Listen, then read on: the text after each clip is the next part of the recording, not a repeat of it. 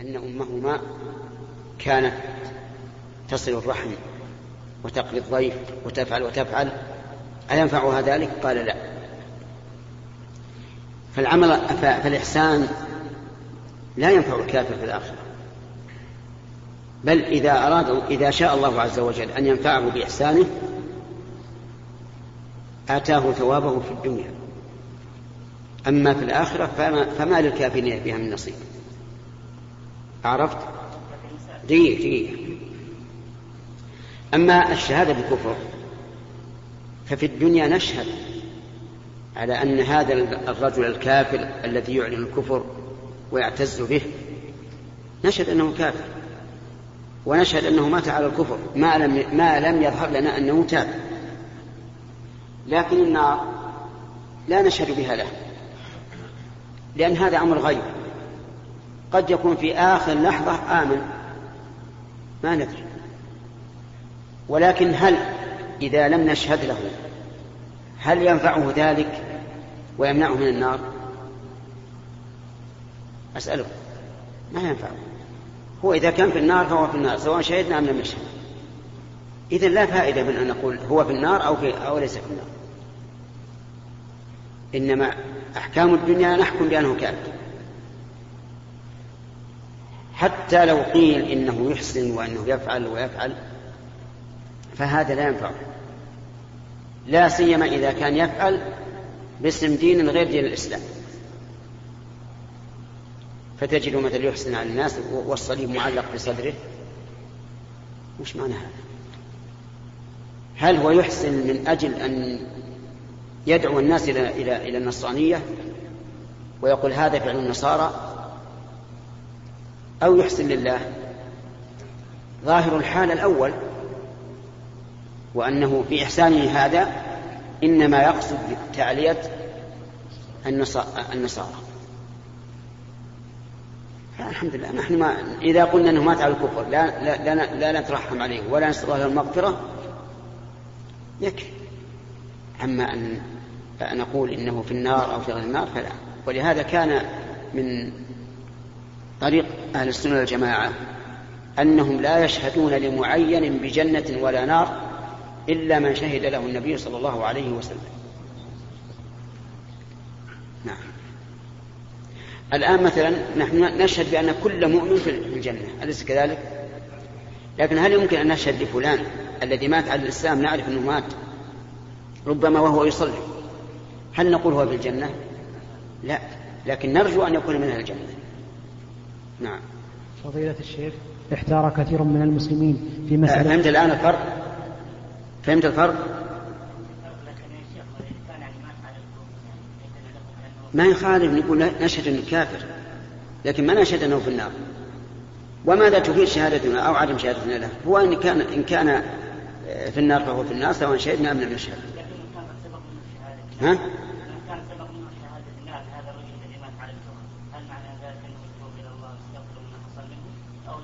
ربما في آخر لحظة ما نعرف. ما نعرف. على كل وش الفائدة الآن؟ يعني لماذا نلح أن نقول هذا الرجل في النار؟ ما ما نعم على الكافر هذا خاص. خاص بأهل الفترة من, من, من قريش. لأن أهل الفترة من قريش وإن كانوا قد يكون ما أنذر آباؤهم من قبل كما قال تعالى ما أتاهم نذير من قبل لكن الرسول شهد بأنهم, بأنهم من أهل النار. فضيلة الشيخ احتار كثير من المسلمين في مسألة إلقاء السلام على العاصم إيش؟ إيش؟ في مسألة إلقاء آه آه احتار كثير من المسلمين في مسألة إلقاء السلام على العاصي المجاهر حال عصيانه من عدمه كشرب الدخان. هل من هل من قاعدة تبين هذه المسألة؟ وأمثالها أفتونا ماجورين. نعم القاعدة. أولا هل الفسوق يخرج الإنسان من الإيمان؟ لا يخرج من الإيمان. طيب هل يجوز هجر المؤمن أكثر من ثلاث أجل لا يجوز. هذا الفاسق العاصي لكن بغير الكفر أخونا في الله. أخونا في الله ولا يجوز أن نهجره فوق ثلاثة. لكن إذا كان الهجر دواء له. بمعنى أنه إذا رأى أن فلانا هجره أو أن الناس هجروه استقام وصلحت حاله فحينئذ يكون الهجر محمودا. قد يكون مستحبا وقد يكون واجبا بحسب ما يترتب عليه. ولهذا هجر النبي صلى الله عليه وسلم كعب بن مالك وصاحبيه وأمر الناس بهجرهم لتخلفهم عن غزوة تبوك. لكن هذا الهجر نفع أو لم ينفع؟ نفع. نفع لأنه زادهم لجوءا إلى الله عز وجل وقوة إيمان. ولا يخفى علينا ما جرى من المحنة على كعب بن مالك رضي الله عنه حيث أتاه كتاب من ملك غسان وقال بلغنا أن صاحبك قد قلاك. فرج فأتنا نواسك كأنه يشير إلى أنه إذا أتى إليه جعله من ملوك غسان. فماذا صنع؟ ما ازداد بهذا إلا إيمانا. ذهب بالورقة وأحرقها. خوفا من أن تسول له نفسه في المستقبل أن يذهب إلى هذا الملك. وفي النهاية أنزل الله تعالى في قصتهم كتابا يتقرب إلى الله تعالى بقراءته ويقرأ في الصلاة. وعلى الثلاثة الذين خلفوا إلى آخره. فالمهم يا أخي أن الهجر إذا كان فيه مصلحة بالنسبة للفاسق فاهجره وإلا لا تهجره لو مررت بشخص يشرب الدخان والدخان معصية وحرام. والإصرار عليه ينزل صاحبه من مرتبة العدالة إلى مرتبة الفسوق. سلم عليه. إذا رأيت أن هجره لا يفيد سلم عليه. ربما إذا سلمت عليه ووقفت معه وحدثته بأن هذا حرام وأنه لا يليق بك ربما يمتثل ويطفئ السجارة ولا يعود. لكن لو أنك لم تسلم عليه كبر ذلك في نفسه وكرهك وكره ما تأتي به من نصيحة. أفهمت؟ نعم. ولو كان عن المعصية. سلم عليه و... و... وانصح. بعده. نعم. أتينا صلاة الظهر آه، قبل منطقة الدوادمي ب 20 كيلو الظهر والعصر. وكان وقت العصر. وأديناها صلاة الظهر أربع أربع والعصر أربع. هل وأنتم مسافرون؟ نعم. ليه؟ والله كان يعني كان معنا واحد قال آه، الحين صرنا في منطقة الدوادمي وأنتم من أهل الدوادمي؟ نعم. آه بلانا في هذا الوقت. أن يفتي الإنسان بما لا يعلم. فيلزم عباد الله بما لم يلزمهم الله به. والمسافر لا ينقطع سفره إلا بوصوله إلى البلد حقيقة بأن يدخل البلد. ولهذا قصر علي بن أبي طالب رضي الله عنه في مرجعه من سفر وهو يرى الكوفة. والكوفة محل مقر عمله مقر سكنان رضي الله عنه. كما نعلم نحن أنه قتل في الكوفة. فقصر وهو يرى الكوفة. فقيل له يا أمير المؤمنين هذه الكوفة؟ قال إنا لم ندخلها بعد أو كلمة نحن. فالإنسان لو كان بينه وبين مسافة بلده عشرين متر لكن لم يدخل البلد فله أن يترخص برخص السفر. والذي أفتاكم وصيتي له عن طريقك أن تنصحه وتقول يا أخي لا تسرع في الفتوى. الفتوى خطيرة لأن الفتوى إخبار المرء عن الله بأن هذا حكم الله. ولهذا نعتبر الفتوى من أخطر ما يكون. والإنسان الورع يقول لولا أني أرى أن الفتوى تلزمني ما أفتجت لأن المسألة خطيرة ما هي هينة. الفتوى ليست سلعة تجارة يتجه بها الإنسان أمام الناس حتى يروه ويعظموه. الفتوى خبر عن الله بأن هذا شر. وهذه مسؤولية كبيرة. ولهذا كان السلف الصالح رضي الله عنهم وألحقنا بهم كانوا يتدافعون الفتوى. اذهب إلى فلان اذهب إلى فلان حتى تصل إلى الأول. كل هذا من التورع فانصح جزاك الله خير عني بألا يتسرع. أما صلاتكم إياها أربعا فأرجو أن لا يكون بذلك بأس لأن الإتمام في موضع القصر لا يبطل الصلاة. نعم. فضيلة الشيخ حفظك الله بماذا تنصح طالب العلم المبتدئ؟ أنصحه أن أنصح طالب العلم المبتدئ أن يلزم شيخا معينا ممن يثق بعلمه وأمانته وأن لا يشتت ذهنه بين فلان وفلان فما دام مقتنعا بأن هذا الشيخ عنده من العلم والأمانة والثقة ما يعتمد عليه فليلزم. وإذا قدر أنه لم يكن عنده أي عند هذا الشيخ علم مما يحتاجه الطالب فليطلب شيخا آخر يدرسه في هذا العلم فقط. مثال ذلك مثلا لزمت شخصا في علم العقيدة في علم الفقه. لكن ليس عنده علم في النحو. فتذهب إلى شيخ آخر لا تقرأ عنده علم العقيدة والفقه. اقرأ عنده إيش؟ علم النحو.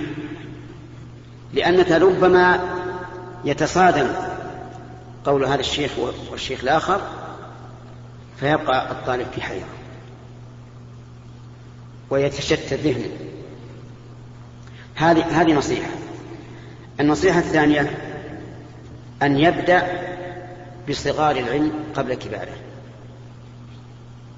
فيبدأ بالكتب المختصرة الواضحة قبل أن يرتقي إلى الكتب التي فوقها. فإذا قدرنا أنه يريد القراءة في الفقه يقرأ الكتب المختصرة في الفقه كزاد المستقنع مثلا ولا يقرأ ما فوقه. من الكتب الكبيرة لأن ذلك يضيعه. كالرجل الذي يتعلم السباحة من جديد هل يذهب إلى العميق من الماء أو لا؟ ها؟ لا. يبدأ بالضحل شيئا فشيئا حتى يتعلم. آه ثالثا أن يحرص على أن يطبق كل ما علمه. طبق. علم أن الصلاة واجبة يصلي. علم أن بر الوالدين واجب يبر الوالدين. علم أن إلقاء السلام سنة يلقي السلام. علم أن معونة الإنسان في في دابته يحمله عليها أو أو يعينه على حمل المتاع. علم أنه خير فيفعل. لأن الإنسان إذا طبق العلم ورثه الله تعالى علم ما لم يكن يعلمه من قبل. ولا طريق أفضل في كسب العلم من العمل به. واقرأ قول الله تعالى والذين اهتدوا. اقرأ. زادهم هدى وآتاهم تقواهم. لما اهتدوا بالعلم زادهم الله علما. وزادهم تقوى آتاهم تقواهم. وهذه تعوز كثيرا من طلاب العلم. كثيرا من طلاب العلم أخذوا العلم نظريا لا عمليا. فتجد عنده من قوة الحفظ والذاكرة والمجادلة والمناظرة شيئا كثيرا لكنه في العمل مفرد وهذا خطر عظيم لأن الإنسان إذا لم يعمل بالعلم فعلمه وبال عليه لا شك. علمه وبال عليه. لكن ربما ينزع منه. كما قال تعالى فبما نقضهم ميثاقهم لعناهم وجعلنا قلوبهم قاسة يحرفون الكلمة عن مواضعه ونسوا حظا مما ذكروا به. ولهذا قيل العلم يهتف بالعمل. فإن أجاب وإلا ارتحل. يهتف بمعنى ينادي ينادي العمل. إن أجاب وإلا ارتحل العلم. آه رابعا أن يكون مكبا على العلم. لا يمل ولا يكل ولا يتعب. وإذا تعب استراح بقدر ما يعود إليه نشاطه لأن ابن عباس رضي الله عنهما وهو الذي دعا له الرسول عليه الصلاة والسلام أن يفقهه الله في الدين ويعلمه التأويل كان يتابع الناس. حتى قيل إنه يأتي في القائلة في القائلة و والذي يطلب منه العلم قد نام. فيتوسد رداءه وينام عند عتبة بابه ولا يوقظه. فإذا استيقظ طلب منه الحديث. فيقول له ابن عم رسول الله تبقى عند بابي. قال إني صاحب الحاجة ولا أوقظك من, من منامك. وقيل له بما أدركت العلم؟ قال أدركت العلم بلسان سؤول وقلب عقول وبدن غير ملوك ويشهد لهذا قول النبي صلى الله عليه وعلى آله وسلم تعاهدوا القرآن. فوالذي نفسي بيده لهو أشد تفصيا من الإبل في عقلها. المثابرة هذه مهمة. بعض الطلبة يكون كما يقول العوام شوط بقرة. البقرة تركض بسرعة بسرعة ولكن سرعان ما تعجز تقف بعض الطلبة ينشط أول الأمر ويتعب فإذا به يتراجع. فمن الأمور المهمة أن يكون الإنسان صبورا في طلب العلم مثابرا أضبط هذه إن شاء الله وإن نسيتها فعليك بشريط من التسجيل. نعم. الله والصلاة والسلام على رسول الله. فضيلة الشيخ. لا لا على اليمين إحنا قال بالعدل قامت السماوات والأرض. فضيلة الشيخ. لا لا تكلم. نعم. الشيخ الله. هل جلسة هل جلسة الاستراحة ثابتة عن الرسول صلى الله عليه وسلم في الصلاة؟ نعم. ثبت عن النبي عليه الصلاة والسلام أنه إذا كان في وتر من صلاته لم ينهض حتى يستوي قاعدا. الوتر من صلاته الركعة الأولى والركعة الثالثة. لم ينهض حتى يستوي قائدا يستقر.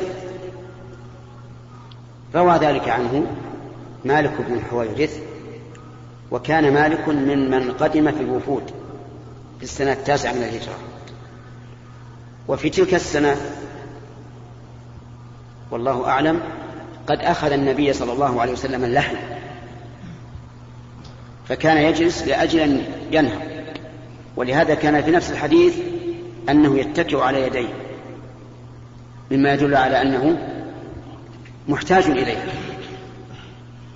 والعلماء اختلفوا فيها على أقوال ثلاثة. القول الأول أنها سنة في حق القوي والضعيف لأن هذا آخر الأمرين من رسول الله صلى الله عليه وعلى آله وسلم.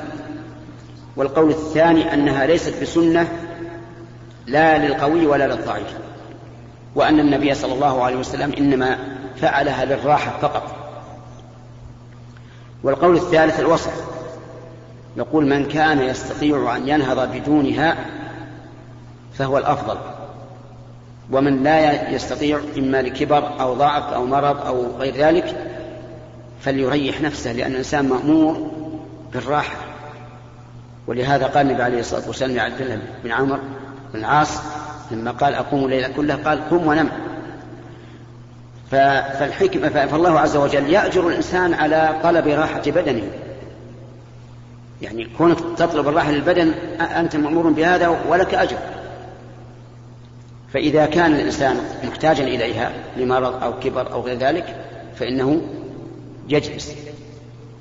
لكن ليس كالجلسة التي آه، كوقوع الطير على غصن على طول ينهض. إنما جلسة يستريح فيها بعض الشيء ثم ينهض. هذا حكم الجلسة من حيث هي. أما بالنسبة للمأموم فالمأموم تابع لإمامه. إن جلس فالسنة أن يجلس. وإن لم يجلس فالسنة أن لا يجلس. حتى وإن كان المأموم يرى أن الجلسة السنة فإن الإمام إذا كان لا يجلس فلا يجلس المأموم. تحقيقا للمتابعة. ولهذا أمر المأموم أن يترك التشهد الأول وهو واجب إذا نسيه الإمام. أفهمت؟ والقول الصحيح هو التفصيل في هذا. أن من احتاجها وصار يشق عليه أن يقوم من السجود إلى إلى القيام فهنا ينبغي أن يريح نفسه ومن لا فالأفضل أن ينهض بنشاط. وإلى هنا انتهى هذا اللقاء. وسبحانك اللهم ربنا وبحمدك أشهد أن لا إله إلا أنت أستغفرك وأتوب إليك. والسلام مني على الجميع ابتداء وردا لأن الوقت لا يسمح بأن